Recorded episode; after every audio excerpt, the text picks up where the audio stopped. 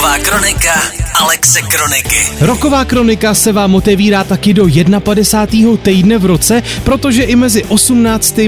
a 24. prosincem je ve slušné muzice určitě na co vzpomínat. Tak třeba ten štědrý den. 24. prosince v 88. začala Nirvana nahrávat svý debitový album.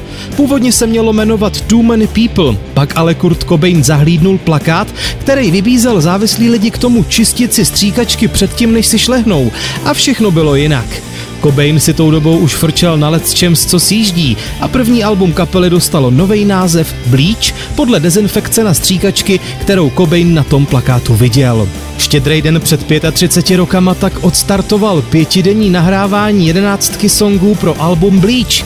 Těch pět dnů ve studiu vyšlo na 600 doláčů, který ale kapela neměla, takže si musela půjčit od kamaráda Jasona Evermana a ten se svých prachů už nikdy nedočkal.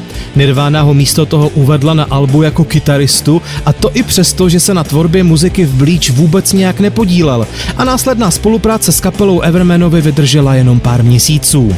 Většina textů na albu měla vzniknout během jednoho večera předtím, než se Nirvana dostala do studia a podle Kobej našlo až o 80% textů. Sám k tomuhle prohlášení ještě dodal, že v začátcích Nirvány pro něj texty byly vlastně tou nejméně důležitou částí muziky. Trochu jinak to s textama má zpěvačka Pink.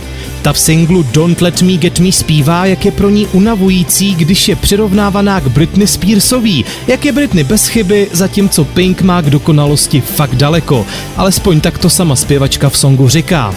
Don't Let Me Get Me vyšlo 19. prosince v roce 2001 jako single číslo 2 z druhého studiového alba od Pink a jde třeba o pátý její single, co se dostal do první desítky amerického žebříčku Billboard Hot 1000.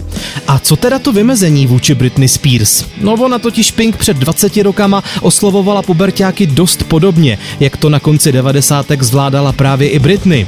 V médiích se obě zpěvačky najednou hodně srovnávaly a to Pink nakrklo tolik, že to zapracovala do svýho songu. Píseň má podle zpěvačky vyjadřovat, jak se člověk cítí, když není spokojený sám se sebou, když má na sebe přehnaný nároky a pak se za to nemá vůbec rád.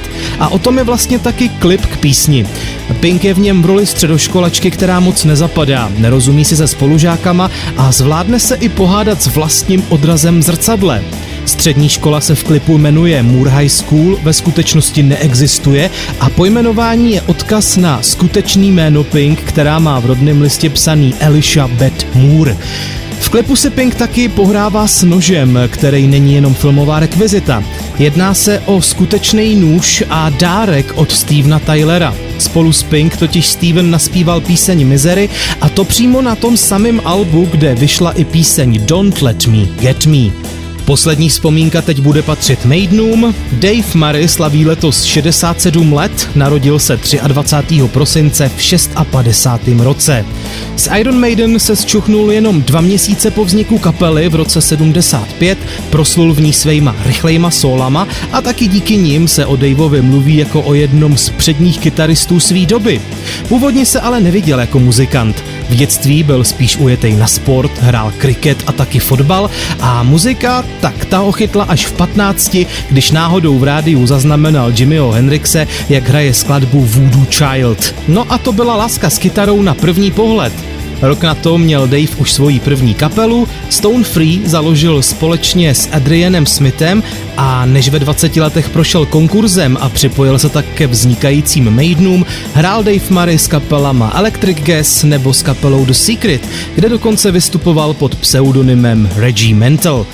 Začátky s Iron Maiden potom neměl vůbec jednoduchý, zbylí dva kytaristi Dave Sullivan a Terry Rance ho mezi sebe prostě nechtěli. Neviděli v něm totiž dostatečný talent. Dave Murray se taky pohádal se zpěvákem Denisem Velkokem a na chvíli kvůli tomu i Maideny opustil. Naštěstí se všechno povedlo srovnat a Murray zůstává s kapelou do dneška a co víc, společně se Stevem Harrisem jsou jediný dva, který se podíleli na všech komerčních nahrávkách kapely. Když Zrovna nenahrává ve studiu a nebo nekoncertuje, hraje Dave rád golf nebo prostě jen relaxuje na svém sídle na ostrově Maui. Takže pozdrav směr Havaj a s přáním všeho nej pro Davea Maryho můžem zavřít rokovou kroniku s Alexem Kronikou. Nenechte se strhnout před vánočníma schonama, poslouchejte slušnou muziku a nezapomeňte si poslechnout ani další rokový vzpomínky. Připravím je pro vás zase za týden. Rock Radio.